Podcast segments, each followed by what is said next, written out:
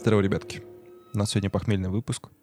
Мы будем чуть более тормозные, немножко более веселые и, возможно, даже разгонимся к середине записи. Вот, всем привет. С вами Влад, Арсений Миша. Это подкаст «Дверь в подвал». А, Мы не романтизируем маньяков и серийных убийц, не нарушаем российское законодательство, не призываем к насилию, а рассказываем истории, которые, к сожалению, произошли в жизни. А, Мы шутим, потому что юмор помогает преодолеть страх, это нормальная реакция психики, и если вы чувствительный человек, которого может травмировать true crime, то, пожалуйста, не слушайте нас. Мы не проводим журналистские расследования, а занимаемся исследованием открытых источников и предлагаем свои рассуждения, которые не претендуют на абсолютную истину. Сегодня у нас очень прикольный сериал, наконец-то, слава тебе, Господи. Вот, который, правда, можно посмотреть. Это шесть серий сериала «Черная птица». Почему «Черная птица» мы пока спойлерить не будем. Там есть очень классная такая как подковерная интрига на эту тему, и как раз будет интересно раскрыть ее ближе к концу записи. Вот, поэтому слушайте до конца обязательно. Э, Не забывайте подписываться на наши соцсети. У нас есть хорошая тележка, куда можно зайти, почитать. Мы там постоянно общаемся. У нас там есть наша группа Steam, One Love, чмавки-чмавки всем девочкам. Это взаимно. У нас сплошные девочки там, да. Так что есть пацаны. Не, ну есть пацаны. Почти сплошные. Процентов 95. Ну и мы с Михой, да. Миха не заходит практически. Ну, неважно. Заходит. Захожу я, это ты не заходишь. Ну, мы недавно устроили с Михой дико токсичный спор. Вот, в комментариях. Но это вы не, вы не думайте, мы так просто с ним обычно общаемся. У нас всегда такие Я разговоры. думала просто вас, короче, заблочить. Потом вы заходите в наш телеграм-канал, а вы заблочены. Я посмеялась сама с собой на эту тему, и все. Я хочу анонсировать, что следующий выпуск после этого, возможно, будет как-то связан с музыкой. Но как и почему, я не буду говорить. Вот и, вот и гадайте. Есть же много музыкантов, которые совершали убийства. Например, Сальери. Да. Вот его Пуп-пуп-пуп. историю мы и расскажем. Я, кстати, насколько помню, читал, что это байка. Да, это Да, байка. ну, да, что- у это как считается, что и Сальери, он типа бездарный музыкант. А он не А он один из гениальных, да-да-да. он, да, он очень крутой. Он просто играл, насколько я помню, при дворе и был придворным музыкантом, а это было ну, супер топ. Зашквар. Не, круче, чем Да? эстрада. То есть, ну, потому что тебе нужна была площадка, где ты можешь играть, ты же не можешь просто в Apple Music залить свое творение. Если ты придворный музыкант, Не то у тебя всегда подписку, есть. потому что... Да, потому что ты в России, тебе никак это не сделать. Привет, Понимаем. друзья! Мы решили, что в каждом нашем сезоне должен быть похмельный выпуск, и специально поставили запись вот в такой день воскресный. На меня смотрят два абсолютно недовольных жизнью мужчины и один довольный кот. Передает всем нашим подписчикам свое прекрасное пузико. А, Про черную птицу, кстати, недавно вышел ролик у Тимати Шаломе про Apple TV такая интеграция, где он занимается разными делами и смотрит э, сериалы на Apple TV, и в конце говорит Apple TV, позвони мне. И вот там он смотрел, по-моему, в ванной черную птицу. А, Я хочу сказать, что... Ну, давайте, может, сразу к сериалу перейдем потихонечку. А, Я хочу сказать, что я немножко заметил а, закономерность некоторую в сериалах Apple TV, площадки. У них э, очень сбитый и очень медленный темп ритм каждого сериала. Я смотрел у них Тед Ласса, я смотрел у них э, Slow Horses, это по-русски называется «Медленные лошади», по-моему, так называется. Там играет мой любимый, как, господи, Гарри Олдман. Вот. И, собственно, смотрел «Черную птицу». Каждый из сериалов я готов вот просто дать руку на сечение, что я возьму любую серию, сяду в монтажную программу и уберу из нее минут 25 из каждой серии. В легкую. Потому что там, э, когда диалоги начинают идти вот так, вот так и вот так, и мы делаем очень долгие паузы между словами, чтобы что? Вот, и все это, ну, как будто бы вот у них везде такое, как будто вот им нужно сделать этот вот час. И вот у них каждая серия этот час, они его как будто бы искусственно растягивают. Я не говорю о том, что сериал мне не понравился. Я не скажу, что Тед Ласса один из моих любимых сериалов. Черная птица хороший сериал, я его с удовольствием посмотрел. Хотя местами на промотке, потому что, ну, я не вывозил сегодня, простите. Я его досмотрел, честно, сегодня с похмелья. Э, Я чуть-чуть перематывал в самые жесткие моменты. Вот, я пуська, извините. Вот. И в целом я хочу сказать, что да, немножко растянутость у меня чувствуется. А как М. вам? Мне кажется, что Apple TV идет по другому пути формата. То есть я не думаю, что они специально снимают часовую серию, да, с медленным темпом повествования. Мне кажется, у них такой подход к созданию продукта. То есть вместо ориентации на клиповое мышление они пытаются получить погружение в сериал за счет медленного темпа. Но у меня есть такое ощущение, хотя я смотрела много сериалов от Apple TV, э, я не могу сказать, что они затянутые. Вот «Защищая Джейкоба», он вообще по-моему, очень насыщен повествованием. Там, кстати, играет Капитан Америка. Не, вообще у меня реально возникало ощущение, вот, по крайней мере, все три сериала, которые я смотрел, э, ну, «Лошади» классные, они, это что же, типа, комедийный сериал, там это все крутится вокруг некой организации, в которую сливают, ну, не организация, да, а да, нет, отдел. это, это подразделение, по-моему, то ли ФБР, ФБР, да, которое самое беспонтовое. Они почему называются медленные лошади, потому что это типа место, где они располагаются, там улица что-то, ну, в общем, то ли как-то Слово, анаграмма, то ли, короче да, говоря, созвучно, в общем. И их просто называют поэтому медленные лошади, да. Ну, типа они отстойники. Ну, там Вот. кекис в том, что чувак в, в начале... Ну, то есть все начинается с того, что один из главных героев просто обсирается с подливой в начале первой серии. Ну, то есть там прям очень жестко. И, и ему... А у него, типа, карьера, все дела, и его сливают в этот отдел, и он такой... И весь сериал он такой... Сидит с недовольным лицом. Я не хочу здесь работать. Ну, типа того, да. Но там есть э, филигранно отыгранный Гэри Олдман, ну, точнее, актер, э, герой, которого играет Гэри Олдман, который, ну, просто... Ну, есть много сериалов, где один герой тащит на себе всю сцену. То есть где тебе, в принципе, плевать, что вокруг происходит. Это один из них. Вот, ладно, вернемся к «Черной птице». А, давайте в целом расскажем, о чем сериал Может, вообще. по сюжету, да, сначала. Мы с Пашей, когда начали смотреть этот сериал, это было еще летом 22 года, получается. Я говорю, Паша, давай посмотрим опять сериал про маньяков. Паша смирился и говорит, ну давай. И мы включаем черную птицу, а там начало не похоже на типичный маньячный сериал. То есть у нас есть э, главный персонаж Джимми Кин, и он в прошлом успешный футболист и звезда школы, а в настоящем драгдилер и человек, который немного барыжит оружием. Он легко завязывает отношения с девушками, отношения не длятся долго. У них А есть... он с ними делает, Влада? Он с ними прекрасно проводит время. Мне понравился монтаж э, в этой сцене. Я не помню, это, по-моему, в- как раз в первой серии было. Это в первой, Или да. в... Короче, какая-то из первых серий там был монтаж, где он типа сидит э, от в баре с девушкой, она от него отходит, и тут у него начинается калейдоскоп этих девушек. И... Нет, это, это не Это в первой, дальше, это да. вообще почти в А в конце. первой Да, он да, да. привел девушку к себе Ну, домой, там тоже прикольно со съемкой Да сделано. там, не, вот в первую, мне, мне как раз первая показалась самой, ну вот первые полторы серии мне больше всего не понравились в сериале. То есть э, там дов- очень долгая экспозиция, ну, черт возьми, полторы серии. Учитывая, что серии всего шесть, и это их полтора часа хрона, ну, too much, мне кажется. Э, в целом история начинает становиться прикольной серии к, ну, к концу второй. М, То есть там уже начинается согласна. такой замес. Но и мы смотрим эту первую серию, и Паша спрашивает, это точно сериал про маньяка? Где там маньяк? А, Вообще, надо сказать, что в этом сериале довольно интересный каст. А, Я хочу сказать, что этот сериал посвящен Рэю Лиотте. Это довольно известный гангстерский актер. Ну, в смысле, что он играл гангстеров всю дорогу. Короче, сейчас будет информация для тех двух процентов парней, которые слушают наш подкаст. А, Если вы играли в GTA Vice City, то Рэй Лиотта озвучивал главного героя. Женщины тоже играют в GTA Vice City, я расстрою тебя.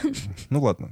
В общем, э, Рэй Лиотта — это очень известный актер. У него есть очень классный фильм «Славные парни», где он с... э, Я забыл, как его зовут. Из... э, Невысокий чувачок играл в «Один дома». Второй из них. Ну, который лы- лысенький. Джо Пеши. Джо Пеши, да, вот он Джо Пеши. и Вот, причем Джо Пеши — это настолько об- обалденный актер. Рэй Лиотта, у них очень классный тандем. Если не смотрели, обязательно посмотрите. Это очень хороший криминальный фильм. И сериал посвящен э, смерти Рэя Лиотта, которая случилась, к сожалению, в 20 году, в 22 году, простите. От, э, ну, собственно, уже от старости и болезни. Там очень хороший актер играет э, глав, ну, глав, главгада, так скажем. А, Маньяк играет Пол Хаузер. Вам, возможно, его имя ничего не скажет, как и мне, но если вы смотрели, например, Круэ- Круэллу, то один из подручных Круэллы, невысокий, полноватый, это как раз он и есть. Как будто бы ничего не ждешь от такого, как будто бы увольня, который он обычно такой имидж создает. Ему как будто бы Санту играть, Но тут он сделал очень классный перформанс. То есть вся его актерка на уровне. Он реально показывает такого психопата скрытого, и это местами Очень очень, классно скрытого, прорывается, да. очень нравится. Третья хорошая работа актерская. Ну, Рэй Лиотта, я, наверное, безусловно скажу, что он хорошо сыграл. Он сыграл отца, который... Ой, господи, он умирает от инсульта. Ну, точнее, он, он умирает от инфаркта после, как бы, событий, спустя 6 лет. Но, тем не менее, он переносит два инсульта в момент э, истории. И история про этого отца, она правда крутая. Э, Третья хорошая роль — это Эджертон. Я не помню, к сожалению, как его зовут. Ну, Эджертон. Он играл, если вам интересно, в такую замечательную роль. Элтона Джона он играл, ребята, в байопике «Рокетмен». И я поначалу... Ну, короче, в первой серии его как будто бы сложно узнать, а потом я как-то присмотрелся и такой, так, залез на кинопоиск, смотрю, Элтон Джон смотрит на меня. Я такой, ну, хорошо. Не, э, скажу так, что он хороший актер, э, роли никак не пересекаются, абсолютно другой образ, хорошо отыгранный, но, как мне показалось, чувачок слишком насмотрелся на Де и начал косить губкой под Де Ниро. Ну вот э, у Де есть такой, как выражение лица, он поджимает немножко верхнюю губу и делает такое напряженное лицо. И за счет этого, ну, у Де если посмотришь, вот в мафиозных фильмах, у него постоянно такое лицо. Вот, и как будто бы он вдохновлялся. Мне так скажем. кажется, это просто одна из возможных актерских техник. Возможно, но ты же все равно а, собираешь всего- много референсов, из Конечно. чего ты Да хочешь собрать, поэтому. Вот. а, В целом все актерские работы мне понравились, кроме ФБРщицы. Она какая-то тумач мне показалась. Ну, Ты просто женщин не любишь. согласитесь. Вот. э, Насчет самой истории давайте быстро расскажем. Э, История рассказывает про маньяка, которого поймали, посадили в тюрьму, но из-за ошибки, можно считать, бюрократической, точнее, ошибки дознания, ошибки выбивания некоторого показаний, и, ну и, собственно, ошибки в получении признания. Ну, э, э, не Он- назовем это ошибкой, э, скажем, что сам преступник сначала дает признательные показания, а потом от них отказывается, а на его показаниях и выстраивается уголовное дело. И мы Он, он подает апелляцию, И он подает и- апелляцию, чтобы выйти из тюрьмы, потому Да. что он не хочет сидеть в тюрьме. И ФБР, и детективам нужно что-то сделать, чтобы не допустить возвращения маньяка в реальную жизнь, потому что они уверены, что он убийца. И Да, вот что и- и чё они делают? Да, Давай скажи нам, Миш. Предварительное следствие при рассмотрении апелляций очень так прям в сторону смотрит обвиняемого. Что типа, что это за дела такие? Что это вы на, на него тут навешали? А ну-ка давайте доказывайте, нормально. Там, э, на самом деле, вся проблема строится вокруг того, что сам маньяк очень часто говорил, я виноват, я виноват, давайте съездим. Ну, он, он приходил к полицейским буквально, говорил, я тут девочку убил. Там, я вот сейчас все вам покажу. это мальчик очень долго Который кричал кричал «Волки», «Волки». да. Вот он использовал этот метод, говорил, что я убийца, я убийца, никогда не показывая трупы и не давая никаких улик. И потом настолько полицейские к нему привыкли, что такие, а, это местный дурачок, Ларри Холл, да, он никого убивать не может. Мне как будто бы не, не очень хочется влезать в, прям в подробности сериала, потому что, ну, во-первых, он не очень большой, его, правда, за 6 часов можно спокойно посмотреть. А, во-вторых, мы сейчас будем рассказывать историю, на которой он базируется, а история немножко интереснее, чем сериал. Тут, правда, есть де- детали, которые по-другому немножко раскрывают все. И в-третьих, э, ну, мы расскажем основной замес, и, в общем-то, о том, чем закончится сериал, мы рассказывать не будем. Мы закончим это в конце выпуска, когда расскажем всю историю. А, Что предпринимают полицейские? Точнее, ФБРовцы. Они находят э, преступника, собственно, которого играет Эджертон. Джимми Ко- Кин. Да, Джимми Кина, который торгует наркотиками и любит женщин. Предлагают ему вместо десяточки отсиженной выйти на свободу побыстрее, буквально в течение месяца, но есть нюансы. Но всегда, если вы слышите «но», то все, что было до этого, уже не важно. Так вот, э, ему предлагают с Холлом посидеть в тюрячке, пообщаться и вытащить из него признательное показание. Ну, либо хотя бы какую-то информацию, которая поможет его засадить на пожизненное. Да, где Ну, закопаны трупы? Самый главный вопрос, который беспокоит ФБР детективов, потому что трупы могут стать прямым доказательством, и им не нужны будут показания Ларри Холла. Основная мякотка, на самом деле, э, тут почему про трупы все вертится. Сам Ларри Холл, э, когда взрослел, он рос на кладбище. То есть буквально его отец... Он не э, был готом, не подумайте. Да, его отец был, я так понимаю, гробовщиком. Да, но об этом мы расскажем подробнее. Да, то есть его отец занимался ритуальным сервисом. Ритуальным Сер- Так Нет, называется. корректно это называется так. Я знаю, но звучит чисто кайф. Ты же не назовешь его гробокопатель. Гро- Гробокопатель? Вообще я могу. Обратный копатель я назову его. Обратный засыпатель. Ну, там, э, на самом деле, основной нюанс в том, что он не только хранил людей, он как бы откапывал их потом и забирал из них всякие ценности. Ну, это по сериалу, по сериалу. Да, и в какой-то момент он решил своего сынка тоже к этому привлечь, и они вытаскивали всякого рода ценности. Это, кстати, тоже в сериале довольно прикольно обыгрывается. Вообще, в сериале очень прикольно все ведет к тому, что, ну, то есть как эти двое заключенных общаются, и чем больше подробностей мы вызнаем, тем больше мы осознаем, насколько же тут, правда, чудовище. Это прикольно, это очень классно нагнетается, и к последней серии все сводится реально в какой-то такой кулак нервный, который потом тебя так чуть-чуть стукает. Ну, он не сильно стукает. Мы и так все понимали, что маньяк все-таки, но прикольно стукает. Это было приятненько.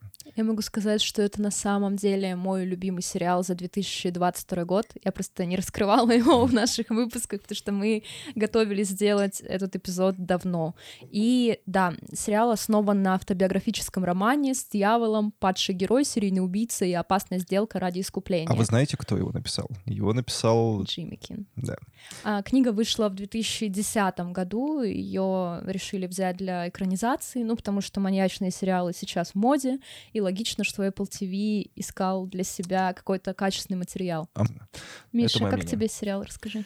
Слушай, я смотрел сериал, начинал его смотреть, э, и отсмотрел, по-моему, где-то 50% первой серии. Я думал, что это просто какой-то, знаешь, приключенческий боевик такой, где будет, значит, э, главный герой внедряться, там всякие будут приколы с бандами, там, знаешь, что-то такое. По факту там так и было. Он Ну да, там ну я имел в виду, что это на более такой веселенькой ноте будет.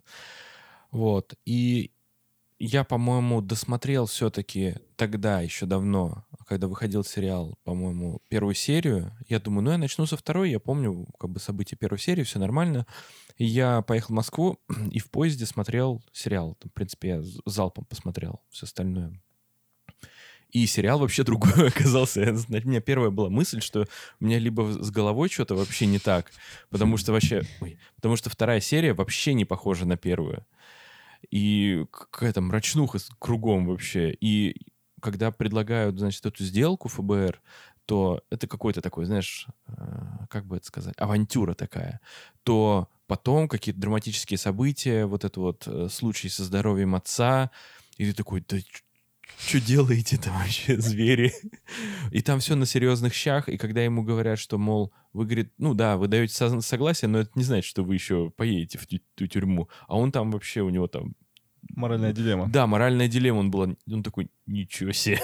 Ну, как будто бы немножко переборщили с вот этими серьезными вещами. Ну, вообще, Хотя да. Чуть-чуть вот хочется. И я предполагаю, что, наверное, сериал выходил все-таки не по одной серии, а сразу же, поскольку По это одной, Apple. по-моему. По одной, да? По-моему, да, Значит, это- смотрела, когда Значит, это очень хорошо, потому что когда я смотрел залпом их, вот, ну, как сказать, драматические события шли вообще одни за другим, постоянно тебя что-то фигачило, и ты такой прям успокоиться не мог, как-то странно. Когда ты по одной серии смотришь сериал, он как-то, мне кажется, легче переваривается.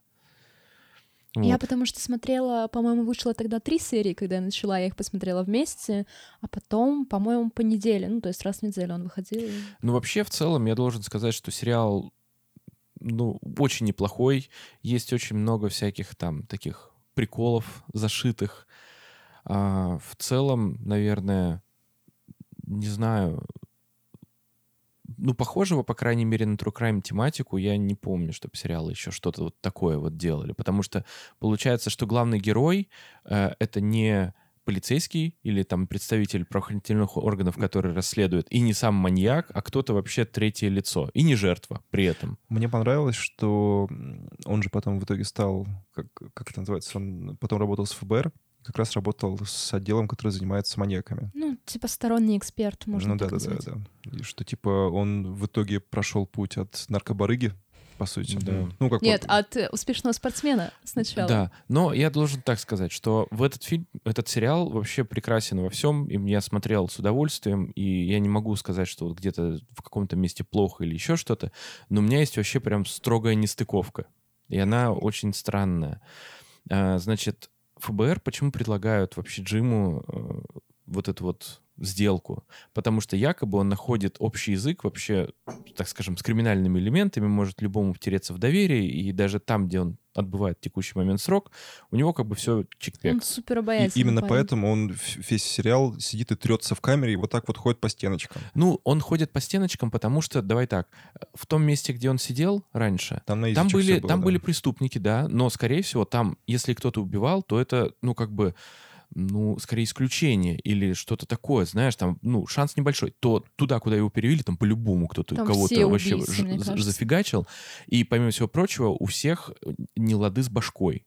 И поэтому тебя там могут убить вообще в любую просто секунду. И его об этом предупреждали, что если вас и убьют, поня- то... И то, что он так себя ведет, там, меня это не вызывает как бы какого-то такого недопонимания. Меня другое смутило, что я думал, что он будет подкатывать а, Кларе очень так, знаешь, так издалека. Ну, что-нибудь там, знаешь, ему сначала там какую-нибудь услугу окажет. Там, А, он кому-то втащил Чё? просто. Да, там, не, он не втащил, не так было. Он такой, он, он первым делом к нему подошел и говорит, ну что, здорово, давай дружить. Знаешь, типа того. Я думаю, чел. Я думаю, Самай что- труханы. да, и прикол в том, что наверняка, ну я не знаю, конечно, как в то время было, но, наверное, если у, них, у него был адвокат по назначению, ой, не по назначению, а по соглашению, то есть какого-то брат оплачивал Ну, свой, адвоката, да. да. то есть он более-менее государственный. ведет дело. То, скорее всего, адвокат ему говорил, не да, общайся он, ни с кем. говорит, слушай, говорит, к тебе могут подсадить черт знает кого, типа, лишнего не говори, типа, и все будет Михаил, окей. у нас сегодня с женой был, был разговор. Она говорит, ну это же, наверное, частая практика, что ФБР, там, менты подсаживают в тюрячку каких-то подсадных уток и, ну, типа, выбивают какие-то таким образом показания. Насколько вообще, э, во-первых, это этично, во-вторых, э, эти показания являются доказательством на суде, и в-третьих, э, насколько часто это вообще происходит? В нашей действительности эта ситуация немножко по-другому работает. Действительно, практика подсаживания каких-то таких вот э, других осужденных в каких-нибудь СИЗО, это вообще обычное, обычное дело. Но, Самое главное не говорить слово на букву «Н». да, Нарзан. Э, значит, и... На Тахтаре. Да. И суть в том, что здесь он выбивает... Сами, если... Давай так, если э, обвиняемый, э, который находится в СИЗО, к примеру, да, вот сейчас, вот как вот Ларри, например, и Ну, из него, не от него, от, от него, ну, я тебе примеру просто Мгм, привожу поняла, на нашу действительность.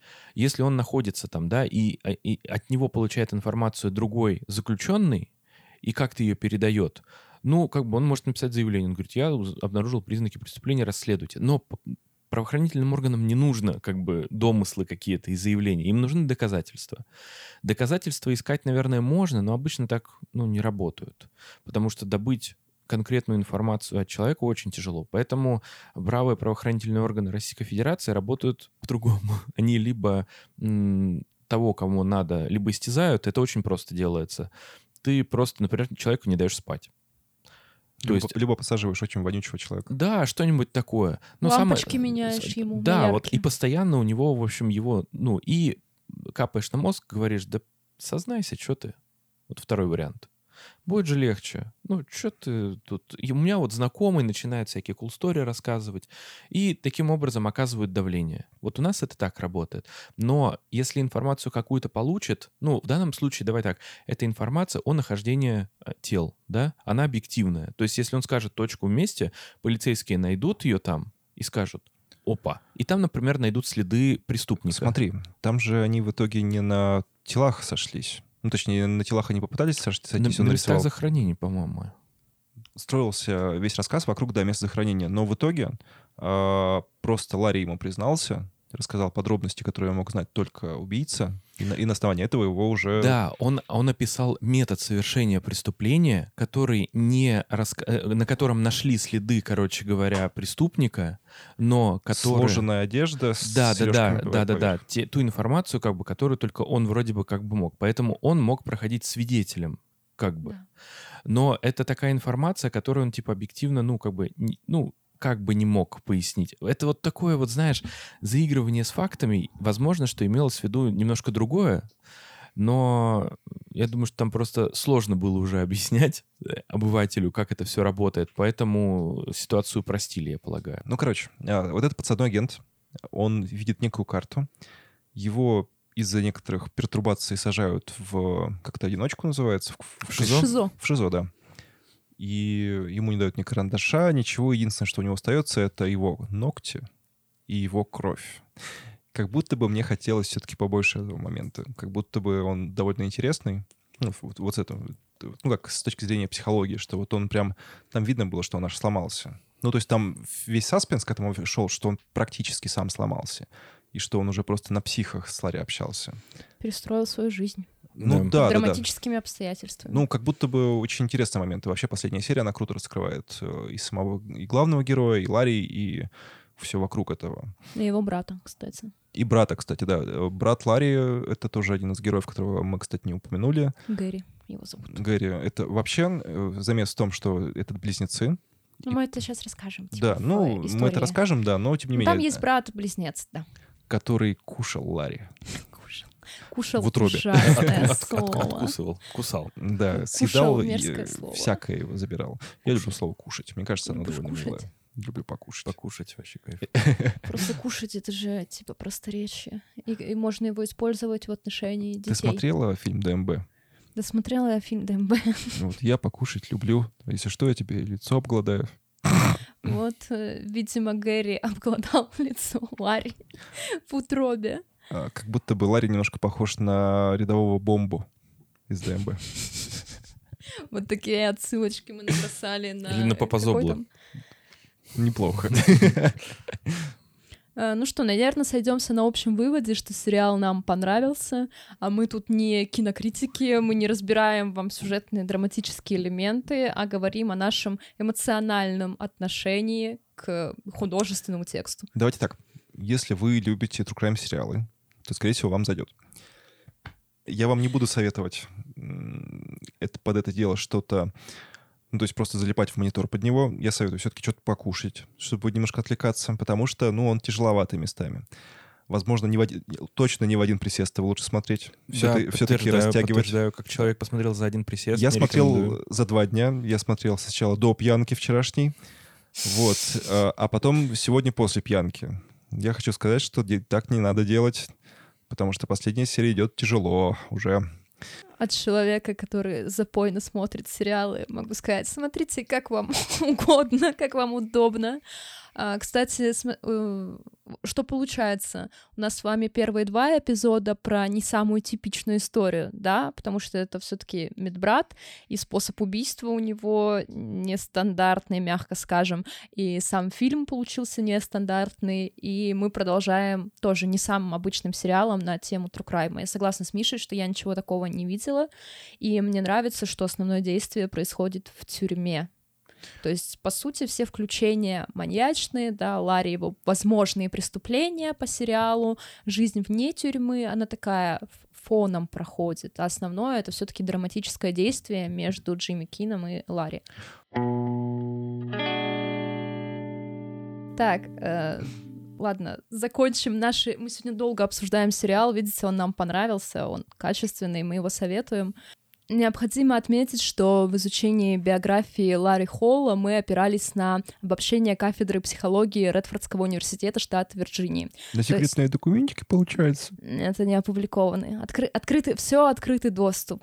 У нас нет никаких тайных баз. Если бы они были, мы продавали бы их за большие деньги. Ведь э, всем бы так интересно было узнать, да, закрытую информацию про Ларри Холла. Все мечтают об этом.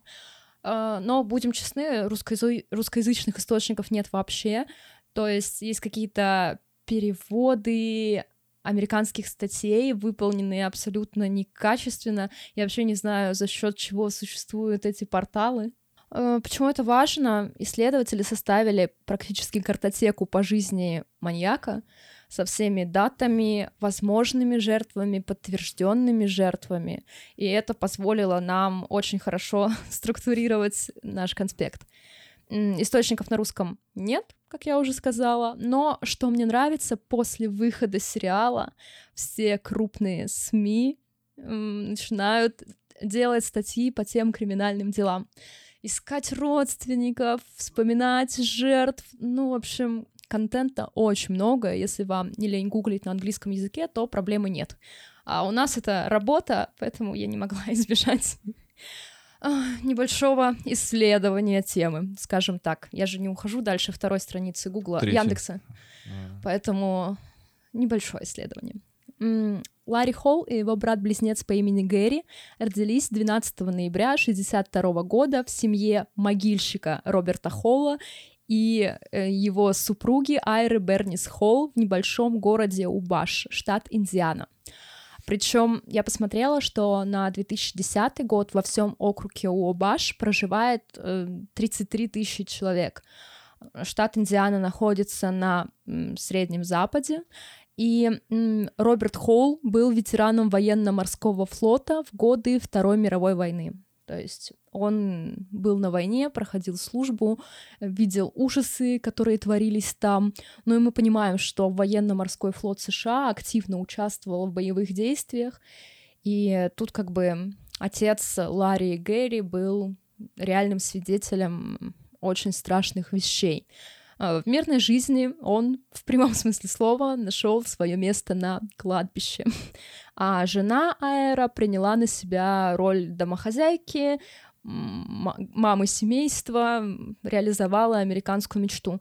Но что довольно закономерно, мы, по-моему, с вами обсуждали в каком-то выпуске, что в США во время Второй мировой войны женщины активно начали работать, что способствовало эмансипации, но потом, когда мужчины вернулись с фронта, им нужно было освободить рабочие места, и весь американский рынок и маркетинг работал на то, чтобы убедить женщину, что ее предназначение — сидеть дома, покупать гаджеты для кухни, растить детей и быть счастливой.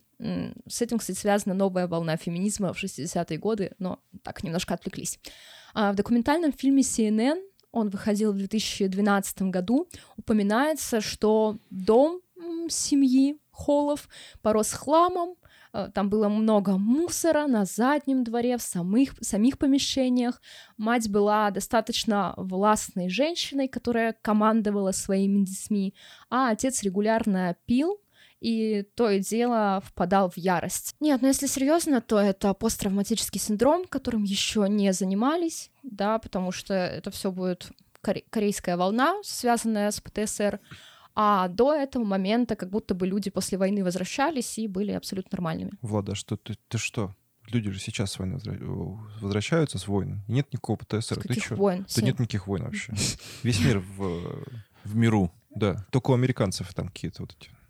их американские штучки. Опять Да. что-то захватывают, наверное. Э, Никто не оказывал психологическую поддержку ветеранам э, Второй мировой войны, и логично, что отец Ларри и Гэри злоупотреблял алкоголем, чтобы заглушить воспоминания, ощущения, эмоции, и в это время он был крайне агрессивным. Братья э, Ларри и Гэри начали работать на кладбище уже с 12 лет, и они помогали отцу рыть могилы.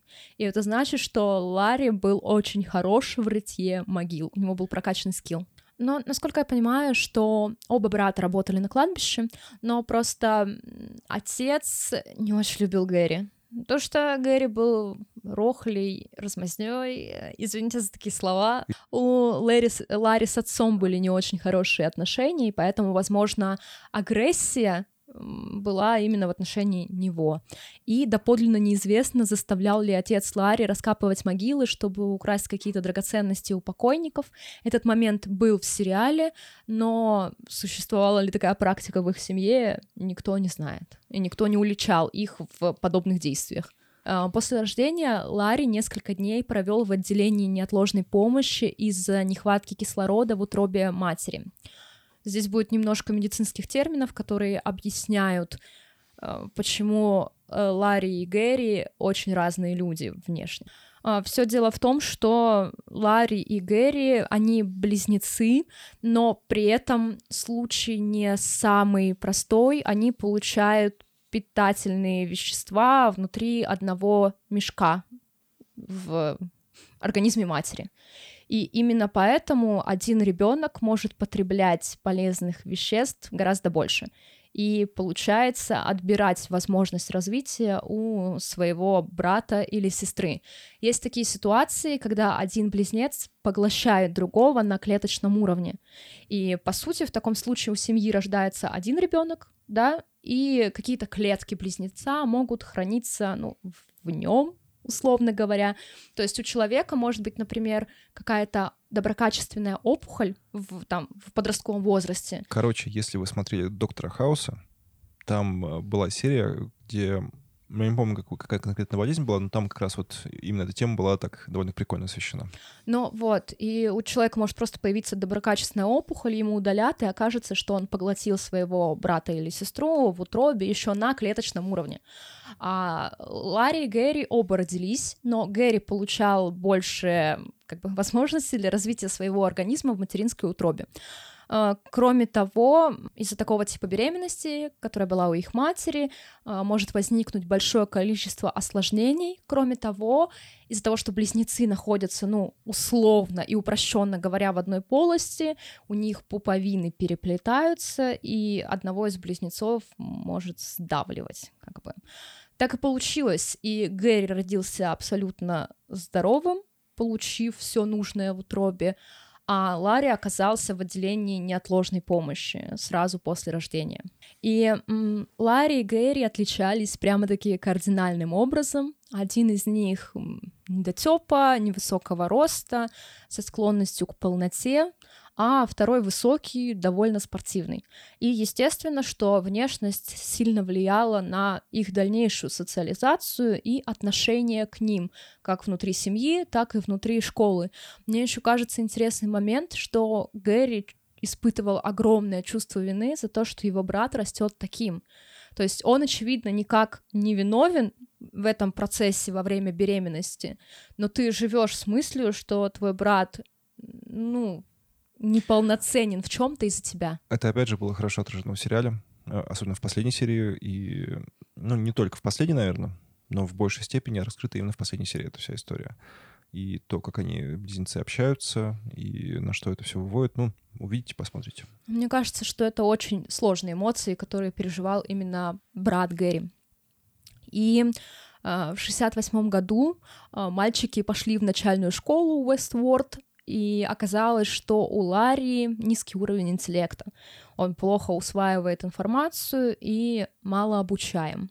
Естественно, это все привело к плохой успеваемости. Другие дети дразнили его, и Ларри медленно разговаривал, так как его темпы развития были ниже, чем у какого-нибудь стандартного ребенка, и он страдал от ночных кошмаров постоянных и, конечно же, НРС, как, как нам жить без триады Макдональда?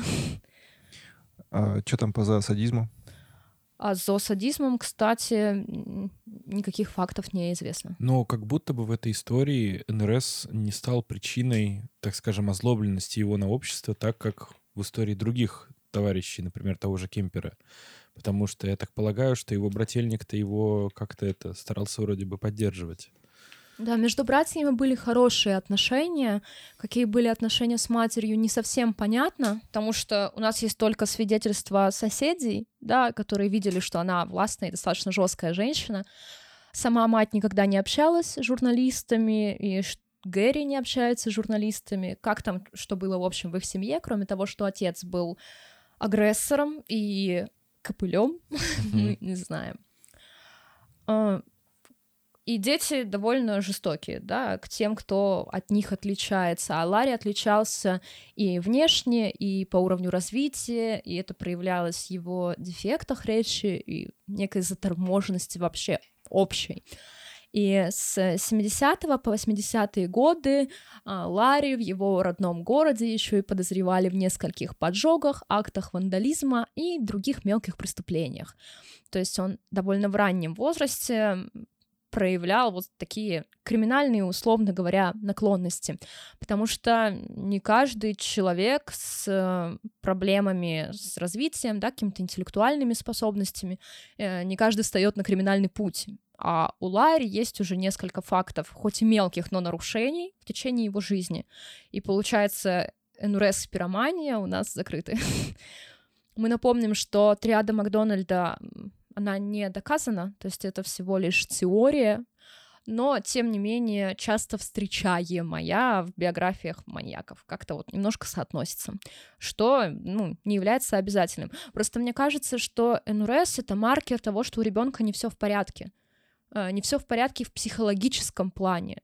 Э, что он чувствует себя некомфортно в своей социальной среде, там, в семье, в школе, и его тревожность проявляется на таком уровне. То есть тут как будто бы есть немножко обратная зависимость, да, потому что НРС — это видимый процесс, а тревожность — невидимый процесс, по сути и у ребенка проблемы с социализацией, что может привести к его преступному поведению, но мы видим это за счет того, что у ребенка НРС. Впрочем, вот эти его акты хулиганства не привели к каким-то серьезным последствиям. Никто его не привлекал, никакие учеты не ставил. Я не знаю почему. Хотя, ну, наверное, если в вашем городе происходят более крупные преступления, вы должны посмотреть, что там вообще и как было. Очевидно, что после окончания средней школы Ларри решил больше не учиться, ну, у него не было способностей к учебе, и это достаточно логично получить себе какую-нибудь рабочую профессию, которая поможет ему, ну, нормально существовать. И он устроился на работу уборщиком, не стал копылем, не пошел по отцовским стопам. Прошу прощения, как оказывается, я тут просто листаю интернет для того, чтобы действительно ли настолько распространено слово «копыль», как, как его употребляет сегодня Влада. На самом деле это архаизм, короче говоря. И архаизм в основном э, используемый, так скажем, в районе Сибири. Может, из Сибири. Нет, это не Сибирь, это из Коми. Ну, климатические условия похожи. Слова тоже, значит. Так что можешь применять термин «гробокопатель». Гробокопатель. А вообще могильщик. Могильщик, да. Еще можно кладбищенский работник. Получается, что у Ларри Холла сразу два достаточно опасных для маньяка навыка. С одной стороны, он умеет рыть могилы. А во-вторых, заметать следы. Заметать следы. Он умеет все, что, по сути, нужно. Он причем, опять же, в сериале моя роль... Я понял, моя сегодня роль будет соотносить реальные события с сериалом. Так вот, и в сериале очень такой заметный момент был, когда была совершена попытка бунта ну, тюремного. Да, бунт в тюрьме. И э, Ларри потом направляют на зачистку помещения, ну, именно на очистку. Дают в подчинение некоторое количество зэков, которые, собственно, под его началом это вычищают. И там есть несколько моментов, где вот я возьму вот это средство, вот это, а в нем есть вот это, и я вот так-то зачищу, и кровь надо вот так-то отмывать. В общем, довольно интересно, да, тоже это показывали. Вообще для людей с не очень высоким интеллектом свойственна такая вот замороченность на деталях внутри простой работы. То есть, когда мы выполняем простую работу, мы не задумываемся и делаем это механически, да, помыл стол и помыл, бог знает, чем ты его помыл, и все окей, он чистый, это главное. А для него, чтобы он сосредоточился, да, и себя реализовал, ему нужно разбираться вот в этих мелких деталях, которые, по сути, не влияют на жизнь. Ну, неважно, чем ты стол отмоешь. Да, с знаниями Ларри Холла, может быть, ты сделаешь это побыстрее и покачественнее, но ничего не изменится, если ты будешь его просто мылом тереть, не знаю. И помимо работы, новой работы, он решил не становиться могильщиком, попробовать себя в уборке, он начал увлекаться историческими реконструкциями. И так как они живут в США, все логично, это была гражданская война и война за независимость. Две его топ-темы. Здесь может быть любая шутка про Соколова, которую вы придумаете. Про кого? Про кого? Соколова. Про Соколова, Который да. аспирантку свою убил. Который является немезидой маэстро. А, а при чем тут Соколов? Потому что они... У них был конфликт. Ты не знаешь эту историю? Э, друзья, маленький ликбез э, в истории современной России. Подожди, это ты вот про того чувака говоришь? Да-да-да-да-да.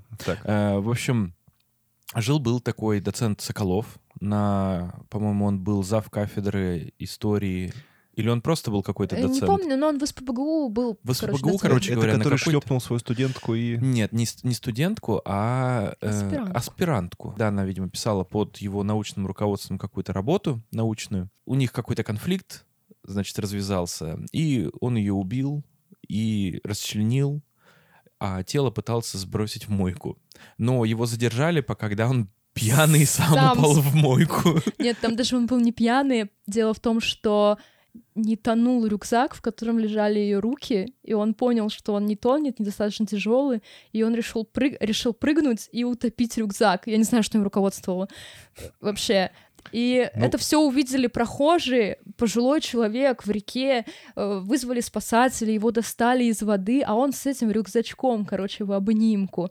И никому даже в голову не пришло, ну, потому что у человека был рюкзак, гулял он по набережной. Очевидно, он не физику преподавал, да? Да, ну, в итоге все закончилось обвинительным приговором. Вот, он сейчас отбывает, э, значит, срок в тюрьме. Но прикол был весь в том, что до этих трагических событий у него был конфликт с маэстро. Это Евгений Панасенков.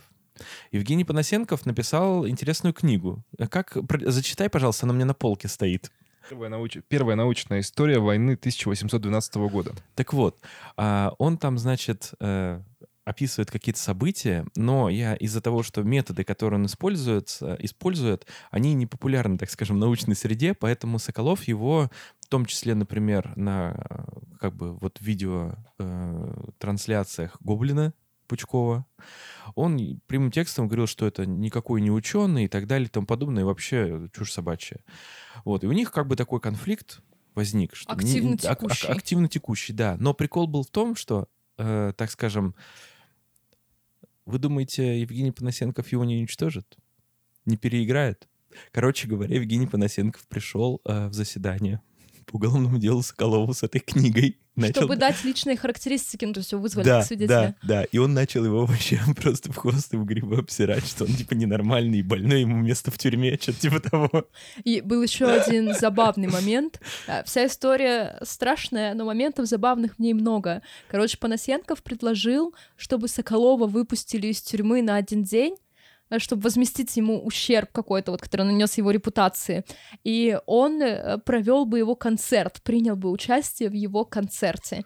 И вот гонорар, который бы он мог заплатить Соколову, якобы искупит этот общий ущерб. Но, естественно, никто Нет, Соколова нет, не да. выпустил. Это ну, Такой процессуальной меры не существует, да, просто поэтому... бред. Да, но э, я должен сказать, что Панасенков, он, конечно, вообще шоумен классный. Вообще развлекает публику как может. А, Кстати, Евгений Панасенков является иностранным агентом, Агентом, да. или там выполняющим функции иностранного агента. Мы эту пометку И делаем. вообще мы его Да, мы осуждаем. осуждаем, осуждаем. Осуждение наш козырь. Так. Но Ларри Холл, как и Соколов, занимался реконструкциями, но не Отечественной войны, какое ему дело до Наполеона и всяких сиров. А, Он занимался гражданской войной, войной за независимость. А, Настолько его это все увлекло, и, возможно, он мог реализовать себя в этой сфере, он чувствовал себя нужным, да, и частью какого-то важного действия, что он начал в обычную жизнь внедрять практики своих реконструкций. Короче, если вы прямо сейчас поставите выпуск на паузу, зайдете в PDWiki и поищите фо- фотографию Ларри Холла, вы увидите у него на морде странные такие Отростки. штуки. Бачки. Это называется бакенбарды. Носили их в, во времена, это какой-то 19 Нет, это конец 18 века. конец 18 ну, в- на- начало 19 конец 18 В общем, носили управляющие офицеры. А, И вообще это была довольно распространенная практика носить довольно странные, как это, лицевые прически. Растительность на лице. Да, э, в те времена. И вот Ларри участвовал постольку, поскольку в этих реконструкциях. Он говорил, что ему не очень интересно каждый раз это отращивать, это неудобно, поэтому он все время носил такую прическу. И это было довольно эпатажно даже для 80-х. А представьте, что потом через 200 лет будут обсуждать, что ваши бороды — это тоже что-то странное. А, Короче, Ларри Холл и в жизни носил эту прекрасную растительность на лице и довольно сильно бросался в глаза. И с конца 80-х годов он начал путешествовать по штатам Среднего Запада, чтобы участвовать в реконструкциях и убивать подростков и юных девушек. И точное количество жертв Ларри Холла, оно неизвестно. Да, предположительно, кстати говоря, ему вменяют, я, если не ошибаюсь, 40 Мгм, да. трупов, но э, обвинение ему предъявило чет- чет- четверых. Это те, по которым были найдено достаточное количество доказательств. Ну, давайте так, мы уже с вами много поговорили, мы вам небольшую затравочку дадим все-таки, чем он занимался и вообще, что это такое за маньяк-то? Может, вы дальше не захотите слушать?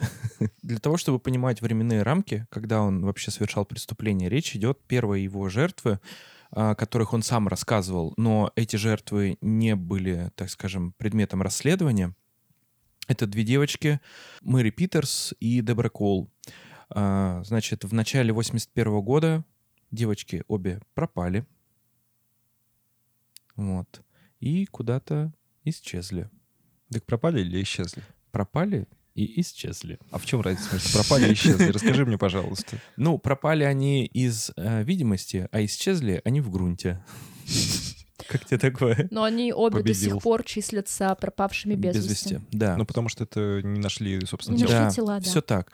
Ну, предполагается, что и на, на момент похищения, и как потом сам Ларри Холл описывал, да, свои преступления, он, значит, разъезжал на своем а, додже, на своем фургоне. Тут важно понимать, что сам Ларри — это довольно интересная личность. Его интересовало ровно две вещи в этом мире. А, Первое — это реконструкция и войны конца 18 века.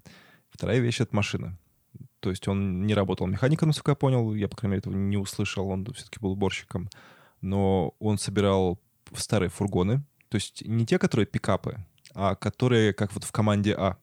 Да, фургоны. Такие, да. А, И вот как раз в команде А, насколько я помню, тоже Dodge. Это вен, короче говоря. Ну да, это такой мини-вен, Нет, получается. нет, минивэн это, Побольше. это маленький, наоборот. Это типа как семейная тачка такая, Мгм. легковушка. А вен это вот Ну типа да, как, да, да. как Эль Камино, знаешь? Такая квадратная штуковина, Да-да-да. в общем. И он ездил по всей стране, покупал запчасти, покупал старые доджи, собирал из, из них таких франкенштейнов в хорошем смысле, то есть собирал машины, в общем. И там, опять же, в сериале довольно прикольно показано, и там есть момент, как он говорит, что в жидкости для двигателей, если смочить тряпочку и потом принести к личику, то жертва довольно быстро засыпает. Ну, Не жертва, он их жертвами-то не называл. Да.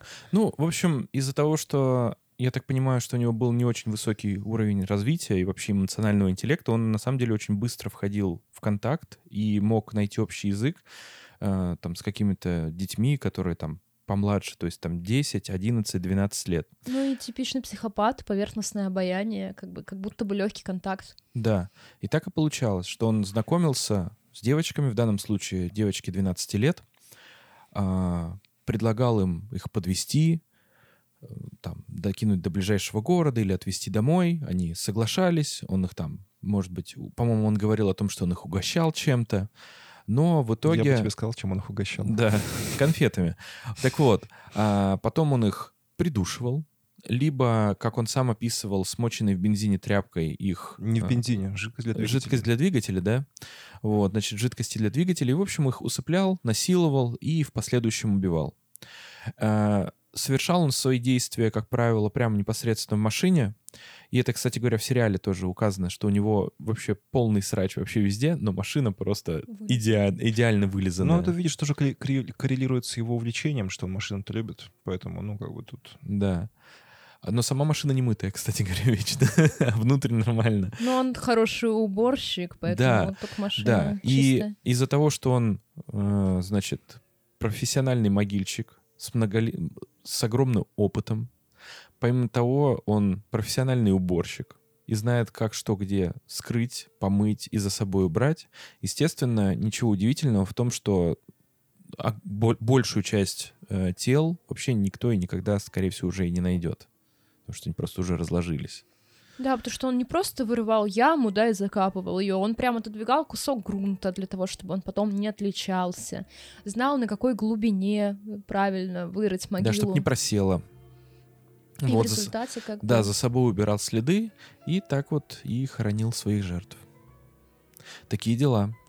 Ну, что, похмельный выпуск немножко у нас прерывается, да? Да, он вышел... Пранк, На- который вышел из-под контроля. Да, на похмельное перекусить и попить водички. Вот, поэтому, друзья, э, продолжение истории про большого любителя реконструкции, не про Соколова, а про Я подумал, что ты сейчас скажешь э, про Большого Лебовского. Про большого Лебовски. Про Соколова, может, тоже как сделаем. Да, как- а, кстати говоря, можно сделать. Блин, ну это, мне кажется, классный кейс, только нам нужен сериал. Да. Это Ну, что-нибудь найдем. ужасный.